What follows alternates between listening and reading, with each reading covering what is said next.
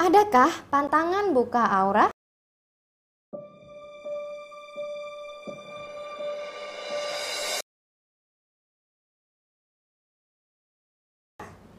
Assalamualaikum warahmatullahi wabarakatuh dan salam bahagia untuk kita semua.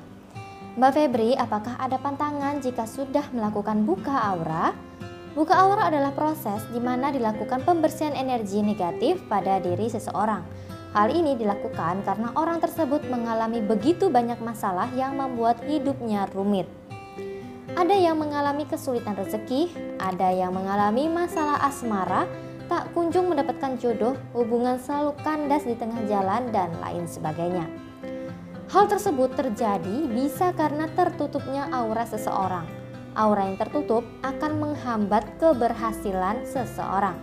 Nah, Kemudian, apakah setelah dilakukan pembukaan aura pada seseorang, maka kemudian ada pantangan yang harus dijaga? Pada dasarnya tidak ada yang perlu dipantangkan karena sejatinya pembukaan aura dilakukan untuk menetralisir energi negatif, sehingga aura Anda dapat terpancar dengan baik.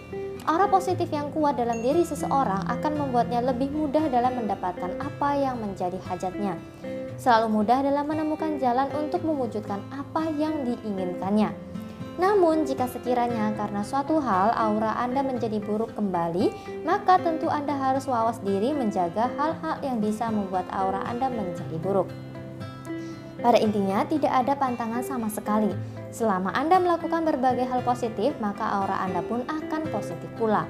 Energi aura sifatnya universal, jadi tidak bertentangan dengan agama dan kepercayaan mana pun. Bagi Anda yang merasa aura Anda tertutup entah karena suatu sebab, Anda bisa melakukan pembukaan aura.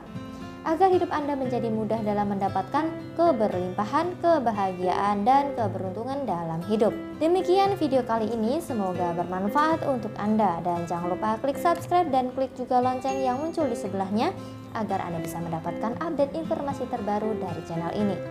Dan anda juga bisa share video ini jika Anda rasa video ini bermanfaat untuk Anda. Sampai jumpa di video selanjutnya. Assalamualaikum warahmatullahi wabarakatuh dan salam bahagia.